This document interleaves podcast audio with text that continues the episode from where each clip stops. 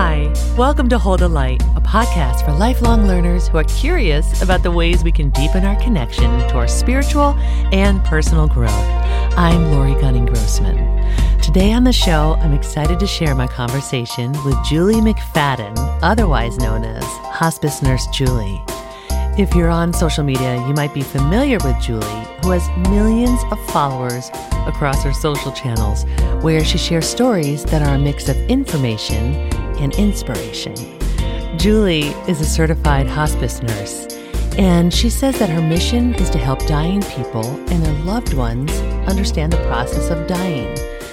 Her passion is to educate people in order to alleviate the fear and stigma around death and dying. As she says, she believes the more we talk about it, the less we fear it. And the less we fear it, the better we'll live, and the more peaceful we'll die. I love my conversation with Julie because even though she comes from the medical world and believes in science, she does share some spiritual or can't quite be explained moments that are so beautiful to hear. This is why I wanted to talk with her. And so, Here's my conversation with the generous and lovely hospice nurse Julie.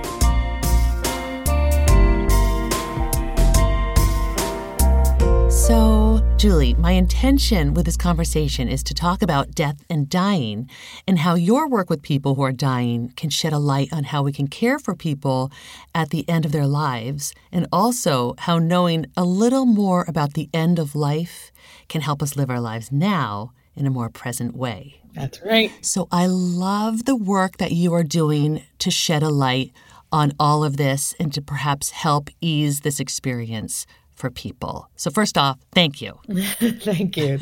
thank you for caring enough to care and talk to me. yeah, yeah. Okay, so I want to start. Some people might not know the difference between hospice and palliative care.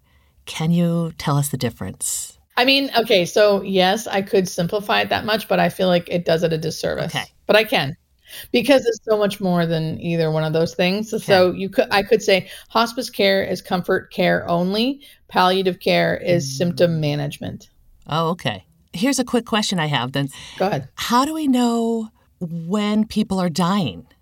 Like what's the time frame that you say, okay, hospice care time now because you're dying? Well, it's a gray area. That's different. That's going to be different for everybody. Yeah. So we don't always know one. That's why I think dying on hospice, and this might get me some in some hot water, but I feel like dying on hospice can be a privilege because uh, you can know it's happening. You can prepare instead of something quick, dramatic. You know, like being hit by a car or something. God forbid. Hospice is a place for uh, you to be able to prepare yourself, your family for this time uh, and do all the things you've been say all the things you've been meaning to say do all the things you've been meaning to do if you can yeah so is part of your passion then helping people to make it nicer for them like to embrace it and make the transition easier for them i'm just trying to educate i feel like through education it can really open up people's eyes and decrease their fear around just even around talking about death. Yes. To like decrease the fear, to make death less scary and to make it more sacred. There's no denying it. Yeah. It's going to happen yeah. one way or the, the other. Right. So if you're in this position where it's happening, right? Like you have this disease, you know it's terminal eventually. Like, what can you do to embrace that? Yeah. Because I've seen it with my own eyes over and over and over again. The people who are willing to embrace that mm-hmm. live better, and die better. Yeah. Okay. All right. I have so many questions. So you did just touch upon, I heard you bring up the word sacred. And I think I've heard you call the moment of death a sacred moment. And perhaps you've even compared it to like the moment of birth. So you've witnessed the moment of births and you've witnessed the moment of death. So can you talk a little bit more about that moment of death being a sacred moment? Yeah. So I think, okay, so just so everyone knows, I've been around like hundreds of deaths, right? Okay. I've seen it like kind of play out hundreds of times. Right. And this is so, this is only truly through experience have I learned this. Yeah. And that's why I want to kind of share it with everybody. Yeah. So I have found because I am kind of a third party, right? This is not my loved one this is not my grief, my sadness. That stuff is removed. Right. Because I mean, it's still obviously sad. It's still a sad thing. I can see people being sad. It's sad. And because I think I'm not stuck in that grief, I'm not in that moment, I can see how the room itself of someone dying usually has an, a type of energy that feels, it just feels a certain way. It feels like you're kind of closer to something, something that we don't fully understand. It feels spiritual. It does. And I'm not necessarily even a spiritual person, like, mm-hmm. but there's just a different feeling in that room. And when someone slowly takes their last breath, there is something that is very sacred about it. And I only know this because, like, even when I watch videos of like babies being born, yeah. right? Just even a video of it, right? There is something about that initial baby birthing, right, and crying that makes me like immediately like weep. Like, wow, what the heck was that? That's amazing. Yeah. There's something about it that feels magical. Yeah. And that same feeling I get when someone takes their last breath. Oh. There is sad there's more sadness around it because of course your people are grieving around you. So there is some sadness, but it's still that same sacred feeling. It still feels like I am witnessing I don't want to say miracle, but but kind of like that. Like I'm witnessing something special. Yeah. And I, I, think now when you have grief and sadness around it, it's probably a little harder to to see that and to feel that. But I think when what I found is people who prepare a little more, who aren't as scared yeah. because they've already seen and heard what this is going to be like through watching my videos or other people's videos or just learning about death and dying in general, they can kind of relax into that moment. And instead of it feeling like a scary emergency, because some people will feel that like it like something's happening it's changing you know they right. can kind of get a little scared right a little like something needs to happen we need to do something when we learn that that's not what has to happen we can just be in that moment it can be sacred for them too right you know there's sadness there and there's grief there but it can be this really really special moment if it's your parent, right? They brought you into the world and now you're ushering them out. Oh, you know, it can yeah. be really full circle moment. Right. So I just think it's so important. And the way we can get there is through understanding what death actually looks like. Because a lot of times people think what they're witnessing is scary. You know, they're suffering. Something is wrong. Look how they're breathing. Look how they look. Right. Something's wrong. Right. You know, and I'd say nine out of 10 times, nothing really is wrong. Yeah. It's just how you look when you die. You're just not used to seeing it. So you have said that you've witnessed, did you say hundreds of deaths? Like many, I would many. say so, yeah. I've never really counted, but yeah, many. Hundreds. Let's just say many. Yeah. So have there been some common things that you've heard people talk about at the end of their lives, whether it's regrets or even things that they are happy about their life, happy that they did or the way they showed up? Anything common? Yeah, I mean, the things they regret mostly are not appreciating their health when they had it. Okay. So I think we all, including me, think we're always going to be these healthy, spry people running around. So not appreciating that when you when they had it, working too much, mm. uh, working their life away. I had many people who were, you know, working, working, working until they hit 65, and then they were going to travel, and then they were going to do this, and then they were going to do that, and then they hit retirement age and they die. Oof. So regret there. Um, and regret too with like family. Um, they've, you know, not, not, which again, like that's a whole family, family dynamics are crazy, right? But like I have heard a lot of people say they wish they would have been a better father, a better, a better mother. Mm. Um, and then things that they really appreciate are um, family too, family and friends being around. Yeah and all they really want is to be with them. Oh, of course. Yeah. Oh yeah. my gosh. So then let's talk about something that I've heard you mention through your videos, something you have witnessed visioning. I'm so fascinated with visioning. Me too, girl. and what happens with visioning? Okay, visioning. I need everyone to hear this. Okay. Because this is not something that like just myself would say or like only happens once in a while. This is the thing across all nations, across all cultures, across, you know, it's been a it's been monitored and observed for I think hundreds of years. And uh, we don't have a certain percentage, but I have heard someone say about 80% of all people, whether have experienced something like this So it's when you're getting towards the end of your life, and it's usually about three weeks to a month before you die. So if we have our patients actually start saying this to us, we know that usually they'll probably die within a month. Mm. Um, where they start seeing, you know, dead relatives, um, loved ones, friends, pets, um, sometimes angels and like deities, you know, whoever they believe in, right? Jesus or Muhammad, Archangel Michael, you know, whatever kind of uh, religion they belong to. So it doesn't have to be just Christianity, but whatever religion they belong to. Right. And they are always comforted by it. So that's the main thing is because there's definitely diseases where you can be confused and have delirium and you see a guy in the room and you're and you're afraid, right? Or like you're a little paranoid. Someone's following you or people are out to get you. That is not visioning. visioning is always comforting.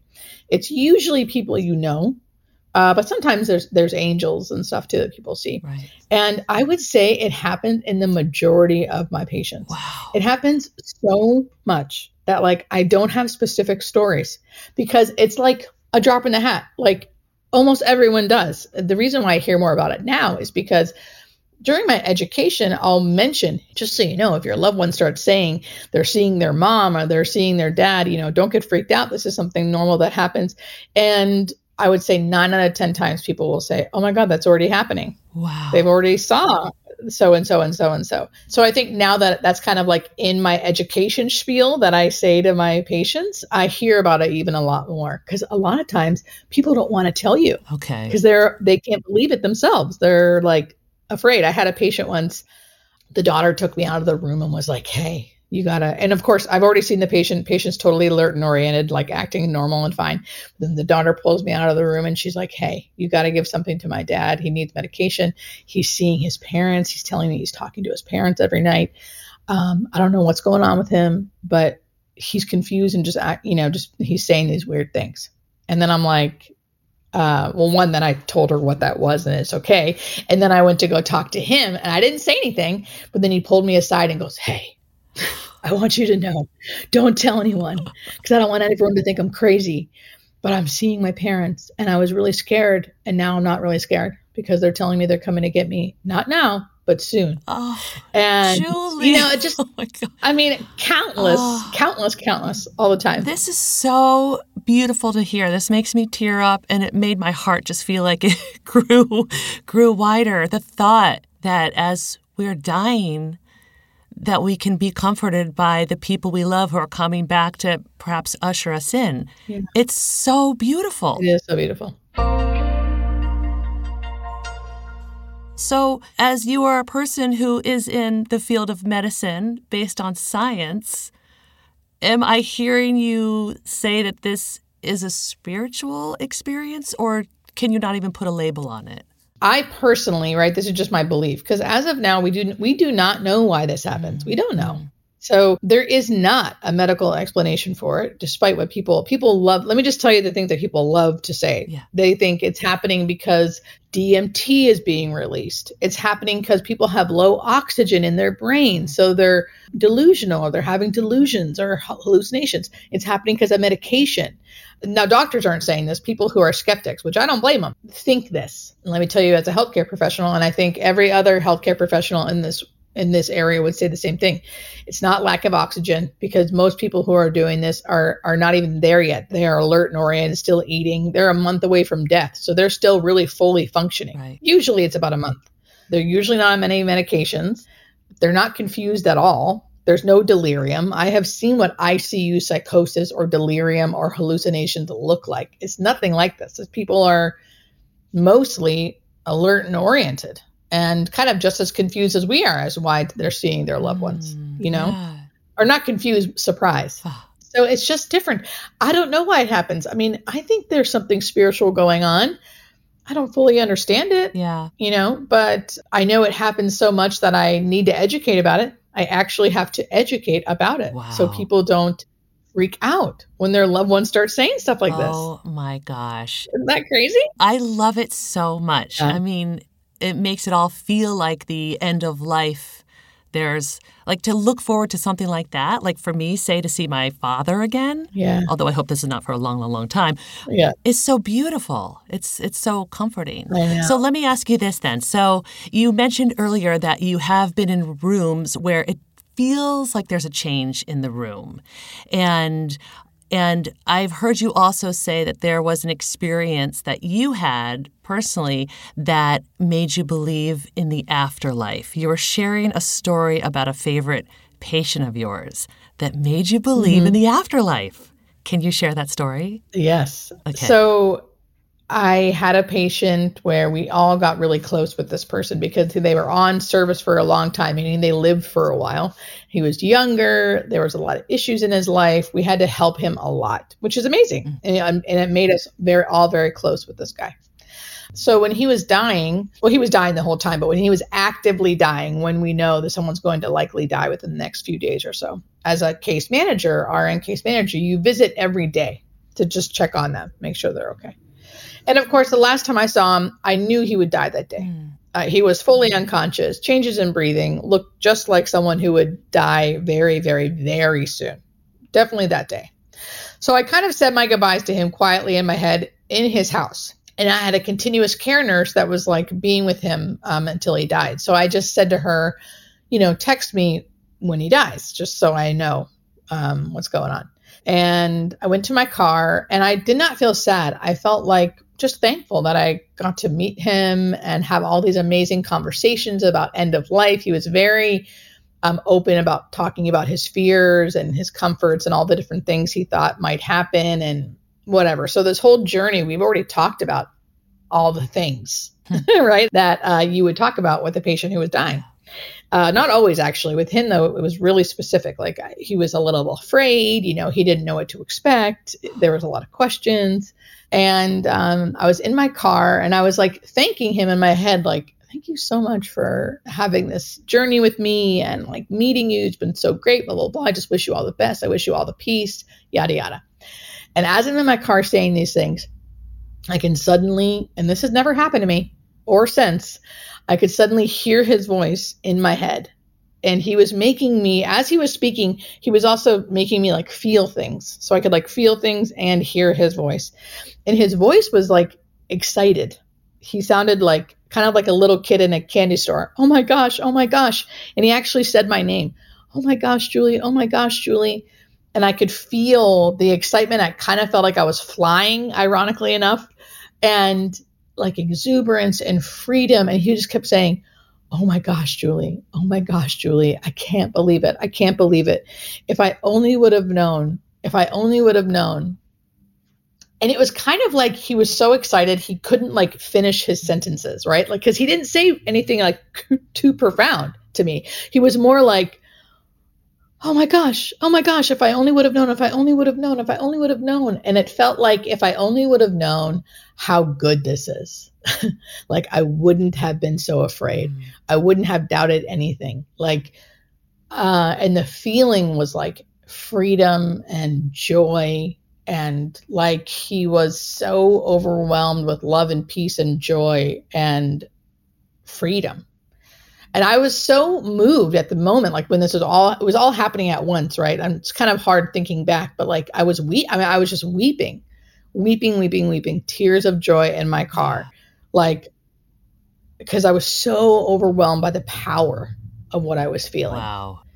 And then it just stopped, and I was kind of like, okay, you know, and then you're kind of like sucked back into reality, right? You're like, now I'm in my car, and I'm like, what the hell's going on? like, and I'm like crying in my car, like wiping my tears, and my phone beeped. So I look at my phone, and it was from the nurse inside who said, so you know, so and so just died, and I thought, I know, I feel like he literally showed me what was happening the moments before he died. Oh my God. And I didn't say this to her because I didn't know what the hell was going on. And I didn't really know her that well. I was so shook by the whole thing in a good way. I was like, what just happened Yeah, to me? Yeah. And then I went about my day. That's what nurses do, Yeah, right? yeah. And then I just went to my next patient and was like, okay. but, you know, looking back years and years late, now it's been years and years and years. But uh, I thought, I'm going to tell people about this. I'm like really scared because it makes me sound a little nuts, but you know, I can't explain that. And it's really changed who I am and what I believe. And uh, he just gave me such a beautiful gift. It's so beautiful. And I have to say, to me, and I'm sure to many people, it does not sound nuts. It sounds really beautiful and really comforting. Yeah. And that's why I love this story. I was hoping you could share one other story that I've heard you tell that maybe some people haven't heard of. It's your angel story. Oh my gosh, yeah. Yes, go, go. Tell me the angel story. Yes, okay. so it's kind of like a twofold. Okay. A twofold story. Yeah. I have like the miracle story with like a twist of the angel. I want it. So I used to always tell the miracle story and I just left out the angel part because again, out of fear. Oh. Uh, so my the way I told the original story, which is the one miracle I feel like I've witnessed, and I do feel like it was a miracle, was a woman who was actively dying, which means a few hours to a few days maybe to live and she came on service actively dying so when i saw her she was actively dying mm. i would have said she would have she should die that night she was cyanotic which means like blue you know like obviously not oxygenating end of life breathing modeling everything you see at the end of life when means someone's very very close she looked very comfortable but she was definitely someone who was not conscious and uh, in my opinion after being a nurse for many many years would have died that night she was young. Her kids were in their early 20s. Uh, and I was trying to talk to them, preparing them about what was happening that night because I could tell they did not understand what was going on. So I spent a lot of time with them, talking to them about how their mother was going to die tonight. I was being very certain with them because, mm. one, I was certain, or so I thought. and I wanted them to understand what was really happening, right? And to help their mom have a peaceful death and to get family there and all the things to help prepare them. And so once they were kind of taken care of to an extent and they were calling family to come help them, I went into the room just to make sure she was comfortable and to make sure like she hadn't died already. That's how close to death I thought she right. was. I thought I was kind of just hang around because I'm like, she's probably going to die like any minute. I probably should just stay here. Oh my gosh. But she looked very comfortable, still breathing. And uh, I kind of just sat in the room for a little bit, making sure everything was okay.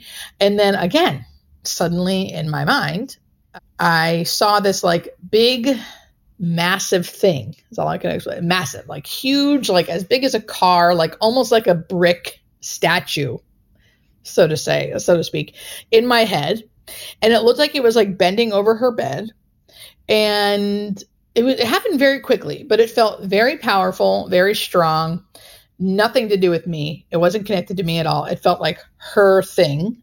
And it just sort of felt like I got her kind of like it didn't matter if I was there or not. This thing was like for her, there for her. I got her type of power, strong strength. Not necessarily even warm or friendly. Not mean or scary, but just sort of like power. Wow. Yeah.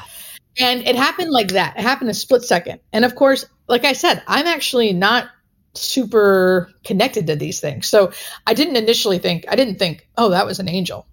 Well, I kind of did actually. So like for but like I just I'm very quick to like throw stuff out of my mind. Mm. That happens within seconds. I leave. I go home. I call the office, being like, "Hey, I think so and so is going to die tonight. So make sure the nurse goes out. It's a young family, like kind of preparing everybody. Just make sure someone goes out to check on them, and you know, when she dies, because she's going to die tonight." And they're like, they assured me, like, "Yeah, we got it. We're all good." So in the morning, I don't see. Usually, you get an email list saying someone so, someone died. Mm. So I opened the email and there was no like death visit. So I was like, "What the heck? No one went out to go see her. What happened?"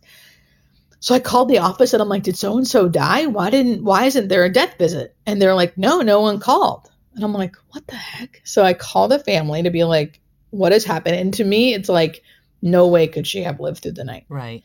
So I call and the son answers and he's like happy. Yeah he's like, hey, da, da, da. oh yeah, and I'm like, hey, what's going on? How'd the night go? You know, and he was like, night went good. Uh, we all slept, and I woke up, and mom was awake, and she said she was hungry. And because, oh my God, I'm dying because I don't think he understood like how close to death she was, even though I tried to explain to this kid because I wanted them to know. Yeah. He, was like not as surprised, and I'm trying to not be like fully shocked. So I'm like, oh what and they're like yeah mom's up mom's up eating pancakes and i hear them like laughing in the background oh. i'm thinking like the hell is going on here? So I was like, oh, great. Um, okay, well, I'm gonna make you guys my first visit in the morning. And of course I like race right over because I can't believe what I'm hearing.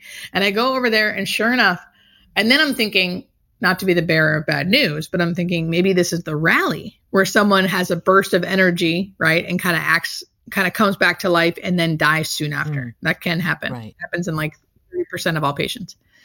So, of course, bearer of bad news, nurse over here, tries to tell the family this, like a little bit of a warning, like, hey, just so you know, because I'm convinced this lady is like, shouldn't be alive. So I'm like, maybe this is the rally. She might die soon after, just to be prepared. And that, nope, she lived like fully lived, walking, talking, eating, no pain for three months. Now, she, I know that doesn't sound like uh, she didn't live forever, right? But like that is wild for someone who was so close to death. Right. To live so alive. Like she could walk, she could talk, she could eat. Oh I mean, this woman wasn't conscious. Yeah. So three months, and then she did die peacefully. And so I used to just tell the story without talking about that big brick of a thing that I saw by her bed. And then I finally started saying, and you know, I did have a, a weird vision that night where I felt like I saw something standing over her bed, being like, I got you. Oh. I feel like it's an angel. It's not what I thought an angel would look yeah. like, but it, I, I love it. Yeah, it was very like it was very strong. It was not like it wasn't like loving. I don't want to say that because it wasn't mean either, but it didn't feel it didn't feel scary, but it didn't feel loving. Yeah. It felt like power. Super strong. Julie, powerful. It's amazing. I freaking love it. right? Crazy. I also love this description of an angel. Yeah. You know, it sounded like it came to do some business. You know, it was like, I'm here to help this person. Yeah. So get out of my way. Yes. Did not care about me. Yeah. I was neither here nor there. You know, yeah. it didn't matter. It was like they had her. This thing had her. So at first it was like I thought I witnessed, you know, I used to just say, I witnessed a miracle. And now it's like I witnessed a miracle and I think it happened yeah. because for some reason this angel intervened. Well, I think it's beautiful. And I do think that people want to hear these stories because I mean, there are many people who believe that we have our own guardian angel yeah. or our spirit team working on our, our behalf, you know. Mm-hmm. Do you ever feel like you have your own guardian angel? Like, has anyone, have you felt your own presence of a being? Yeah, I feel like this is what I try to stay just totally open with like what I believe.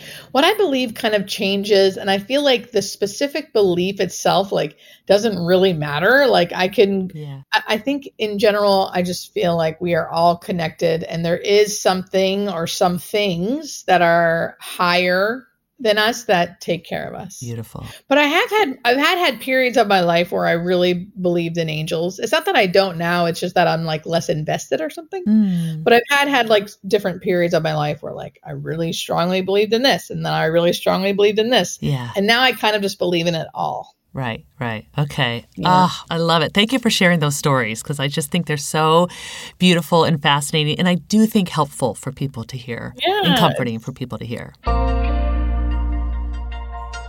I have just two other questions I want to ask you. Yeah, go for it. One is as we are wrapping this up, if there's one thing you would love for people who are listening to this podcast to walk away with, knowing about death and dying, what is it that you would like to share? I think that in general, dying is not painful you know the disease you're dying from or the disease your loved one is dying from can be painful. But in general physically painful the actual dying process is not that. Mm. our bodies are built to die. They're built to survive birth for the most part and they're built to die. And i have seen with my own eyes you know how not messing with a dying body meaning not forcing it to get up not forcing food or water or any kind of iv hydration things like that a person can really die peacefully. You know, our bodies do crazy things like our calcium levels go up, so we get really tired. Mm. The less we eat and drink, the better we feel. We go into ketosis, we feel euphoric, mm. we don't feel hungry and thirsty. Of course, I always say you want to keep your loved one clean and safe and comfortable, you know? So if those are all yeses, that's it. You know, you're good. Just be there. So in general, it's that. It's that, you know, the process of dying is not painful. and the body knows how to die. And uh, the more we can understand that, the better we usually live and the more peaceful we die. Mm. Oh, God, that's so beautiful. And maybe as I ask this last question, perhaps that is part of what the, your answer is to this, but I wanted to know what one of the greatest lessons that you've learned personally about living through working with the dying. Oh, about living. Okay, okay. So I love saying the whole thing. Our body knows how to die because that's that's my big thing. That's the one thing that surprised me as an ICU. Yeah. Because I was always trying to keep someone alive. I think about what it taught me about living is and I'm still working on this guys. This is a daily reprieve here. So I'm not I'm not an expert in this, but I think the more we learn how to be in acceptance of all things, all things. Um you know, acceptance is the, my answer uh, to all my problems today. Learning how to accept things, learning how to be flexible, right? And change, because change is going to happen, baby. Yeah, like yeah. life is always changing. and we have to be able to accept that and be flexible. Right. And ask for help. Ask for help. And I am saying this to myself because it's really hard for me to do that. But I know that I need to learn how to do that now. So if I am lucky enough to get older, it won't be as hard for me because I see people who cannot be flexible, cannot ask for help, cannot accept, struggle, mm. struggle at the end of life. Wow. Yeah. Struggle. So uh, that's the that's what people have taught me, and what I try to do on a daily basis. Just remember to I need to accept, I need to release, be flexible, understand change happens, ask for help if I need it. That's hard. We live in an individual society, individualistic society where we're kind of taught to like do it on our own, you know, and it's just not easy. Yeah. it's just not easy, especially at the end of life. You can't really do it on yeah. your own. It's really hard. You, you need help. Yeah. Oh, I love that. Acceptance, asking for help. And flexibility, and baby. Flexibility, that's right. That's right. Because change is going to happen mm-hmm. all the time. Yeah. Yeah. yeah. yeah.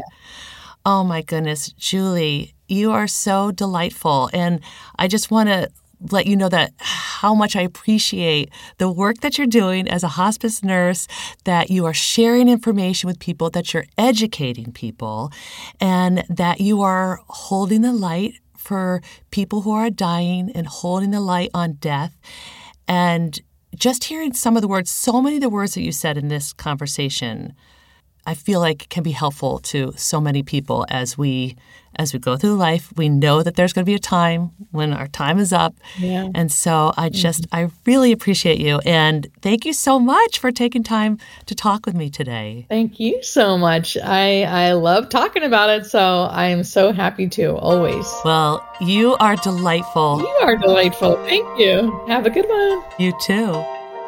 To learn more about Julie, including her upcoming events or how you can connect with her, visit her website, hospicenursejulie.com, or watch her videos on Instagram, TikTok, and YouTube, all at Hospice Nurse Julie.